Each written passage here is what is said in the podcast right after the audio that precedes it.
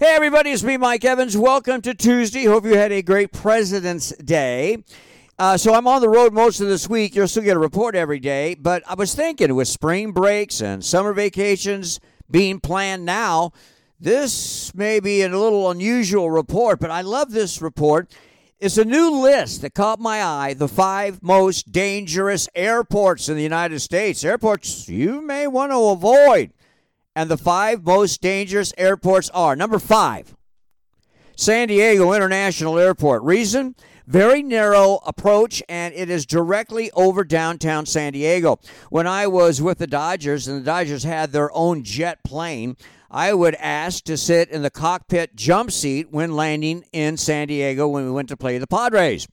Man, planes landing there come within a couple hundred feet from the high rise downtown buildings. It's scary. Number four most dangerous airport, Sitka Airport in Alaska. Thankfully, I've never been there. Don't know what to tell you. Not many people, I'm sure, go there. Number three, Midway Airport on Chicago's south side, right off Cicero Ave. The FAA says short, crisscrossing runways, short, slippery runways, and heavy traffic are the problem. No need. I'll take O'Hare over Midway anytime.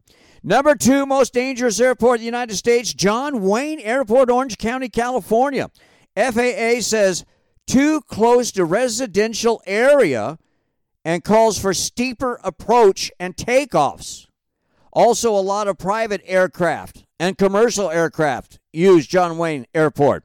On December 15th, 1993, Rich Snyder, the creator and owner of In N Out Burgers, was landing his small plane and following a 757 jet. And either Rich didn't hear it or he just didn't follow the air traffic controller's warning. Warning wake turbulence following a 757. Rich got too close on his final approach to that 757, and the turbulence of that 757 flipped his small plane, crashed that plane, killing him and two others aboard. And maybe the taxiways at at John Wayne are too small or too big. I don't know. But on February 13th, 2017, Harrison Ford was landing at John Wayne. And not only did he miss the runway, he landed on the taxiway, on a taxiway. That's not good. Most dangerous airport in the United States is the Aspen, Colorado airport. They say weather changes in minutes, very short runways, and takeoffs and landings, sometimes in opposite directions. Happy flying. Talk to you tomorrow from St. Louis. Mike Evans. See ya.